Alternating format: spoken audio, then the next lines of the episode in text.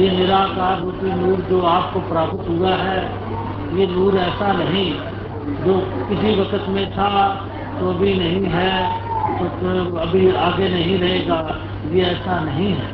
ये हर वक्त रहने वाला नूर है। ये पहले जब सृष्टि नहीं बनी थी तब भी ये नूर कायम था। अभी भी ये नूर कायम है। सृष्टि नाश हो सकती है, दुनिया खत्म हो सकती है, फना हो सकती है, बका यही रहने वाला है।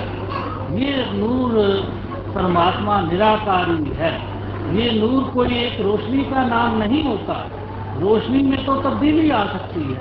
रोशनी फीकी पड़ सकती है, मध्यम पड़ सकती है। उसकी पीली, नीली और कई किस्म की शुआएँ निकल सकती हैं, कई रूप उसका धारण हो सकते हैं। लेकिन परमात्मा बेनमून, बेचनून, बेरंग, बेरूप, ये एक किसी रोशनी का ज़िक्र है। जो ये पार नाम परमात्मा रूपी रोशनी है, ये लाइट का नाम कहीं दिया है, कहीं इसको सोजी का नाम दिया है, कहीं इसको कहा है कि ये हमारी ज़िंदगी है, ये सब बात एक जैसी होती है।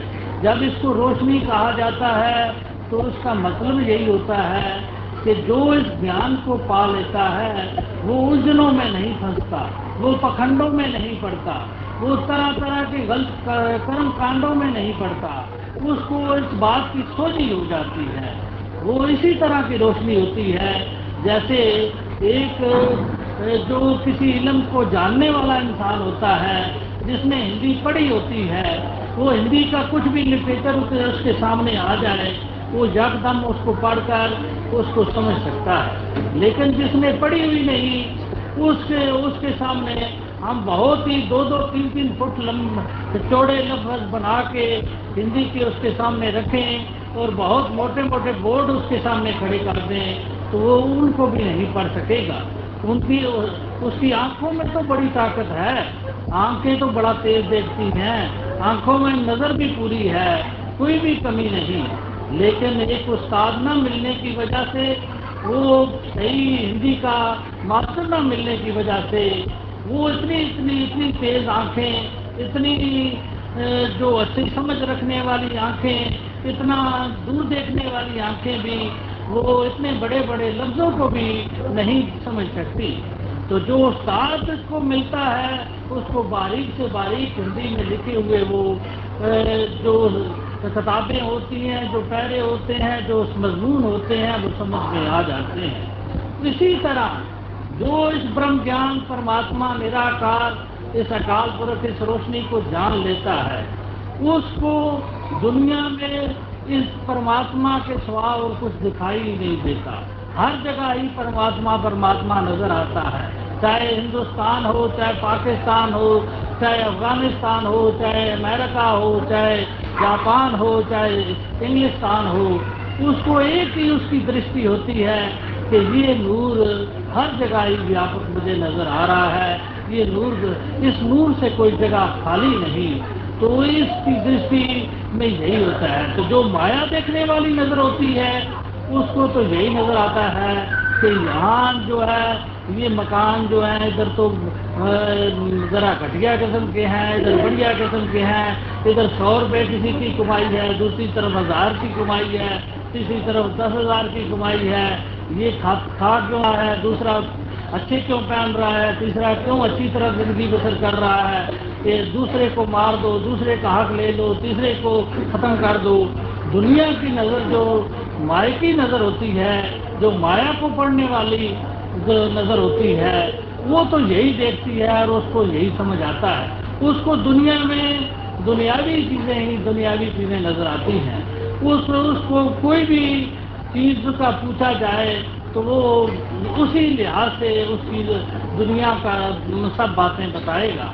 लेकिन गुरुमुखों, महापुरुषों से पूछा जाए तो वो यही बताते हैं कि कि इस नूर से जो मिल जाता है, वही नूरी इंसान बन जाता है, वही निराकारी बन जाता है, वही इस परमात्मा को मानने वाला बन जाता है।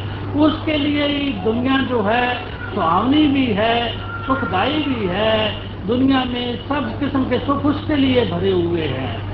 वो वो अगर खा भी रहा है, पी भी रहा है, पहन भी रहा है, उसके लिए वो धनता योग है। उसके लिए वो सब कुछ परवान है। तो वो अपने अपने मालिक, अपने परमात्मा निराकार को जानता नहीं और बगैर रजामंदी के जो भी चीज़ें ये खाता, पीता, पहनता है, वो सब उसके लिए एक किस्म का जुर्म है। क्योंकि कोई भी चीज़ हम मालिक की रजामंदी के बगैर हम इस्तेमाल करें, वो जुर्म हुआ करती है। उसमें कभी भी हमें खुशी नहीं प्राप्त होती। कोई हमारे पास ही कोई मालिक अपनी कोई चीज़ छोड़ जाए, कोई कार, मोटर कार ही हमारे हवाले कर जाए कि ये कार पड़ी है, ये आप इस्तेमाल कर सकते हैं। तो वो, अगर तो वो कह गया है कि मेरी ये कार इस्तेमाल कर सकते हैं तो हमारे लिए वो परवान है। हम जो घूम रहे हैं, हम उसमें सैर कर रहे हैं, वो सब बात जो है वो मालिक की रजा से हो रही है। मालिक हमें कुछ नहीं कहेगा। मालिक खुश होगा कि आप अच्छी तरह इस्तेमाल करते रहे। लेकिन अगर वो कह जाए कि मेरी कार को हाथ मत लगाना और ना ही हमारा उससे प्यार हो तो हम उसकी कार कहीं उसके बंगले में खड़ी हो, हम कहीं से ताला लगा चाबी लगा के, चोरी करके उसकी कार निकाल कर घूमना शुरू कर दें। तो उसको पता चल जाए तो पहले ही वो टेलीफोन करेगा पुलिस थाने में तो मेरी कार कोई चोरी करके ले गया कोई उठा के ले गया बल्कि उसको पता चले कि फला आदमी ले गया वो नाम दे देगा कि फला आदमी मेरा चाहे मेरा ही आदमी था लेकिन वो, वो उठा के ले गया। तो इस तरह से वो मुजरम बन जाता है। वो कभी भी उसको जो इस्तेमाल करना उसके लिए जायज़ नहीं होता। तो जो उसकी रजामंदी से इस्तेमाल होता है वो सब कुछ जायज़ हुआ करता है। इसी तरह भक्तों और संसार में फ़र्क है। भगत भी संसार की सब वस्तुओं को इस्तेमाल करते हैं। खाते भी हैं, पीते भी हैं, पहनते भी हैं, दुनिया के सब सामान को इस्तेमाल करते हैं, लेकिन अपने परमात्मा निराकार को जानकर इसके गुण गाते हैं, इसकी चीज़ सब समझते हैं, सब जितनी गाते हैं, जितनी सामग्री है, ये परमात्मा की समझते हैं। तो फिर तो इनके लिए, इन गुरमुखों के लिए ये सब चीज़ें परवान हो जाती हैं। ये कभी भी अपने इस निराकार परमात्मा पर गिला नहीं करते कि ये तूने बहुत मुझे कम दिया है, ज़्यादा दिया है, बेहतर दिया है या बुरा दिया है, ऐसा नहीं कभी कहते। ये कहते हैं, जो भी तू कर रहा है मेरे लिए, सब कुछ तू भला कर रहा है। लेकिन संसार हर वक्त ही अगर कोई अच्छा काम हो जाए, अगर कोई फ़ायदे वाली बात हो जाए, फिर तो ज़रूर अपने पर ले लेगा कि मैं करने वाला हूँ। ये सब अच्छाई मेरे से हुई। ये मुनाफा मेरी वजह से हुआ। ये फलान जीत जो है, मैं मैं अगर इस चलाकी से इतना काम लेता, वो शायरी ना बरतता, मैं, मेरी इस तरह से मैं तकरीर ना करता या इस तरह मैं सूझबूझ से काम ना लेता तो ये कभी ऐसे कामयाबी नहीं हासिल हो सकती थी। तो अगर हार हो जाए या नुकसान हो जाए, उस हालत में ज़रूर परमात्मा या खुदा या या राम को दोषी ठहरा देते हैं। जब कभी नुकसान की बात होती है तो उस वक्त ज़रूर कह देते हैं, ये सब बुरी बातें जो हैं नुकसान वाली बातें जो हैं, वो परमात्मा करता है। तो जो अच्छी बातें होती हैं, वो सब आप अपने साथ जोड़ लेते हैं कि ये सब हम करने वाले हैं। ये मैंने किया, ये मेरे करने से हुआ, ये मेरी लियाकत का नतीजा है, ये सब मेरी चतराई का नतीजा है। तो ये भगत क्या करता है?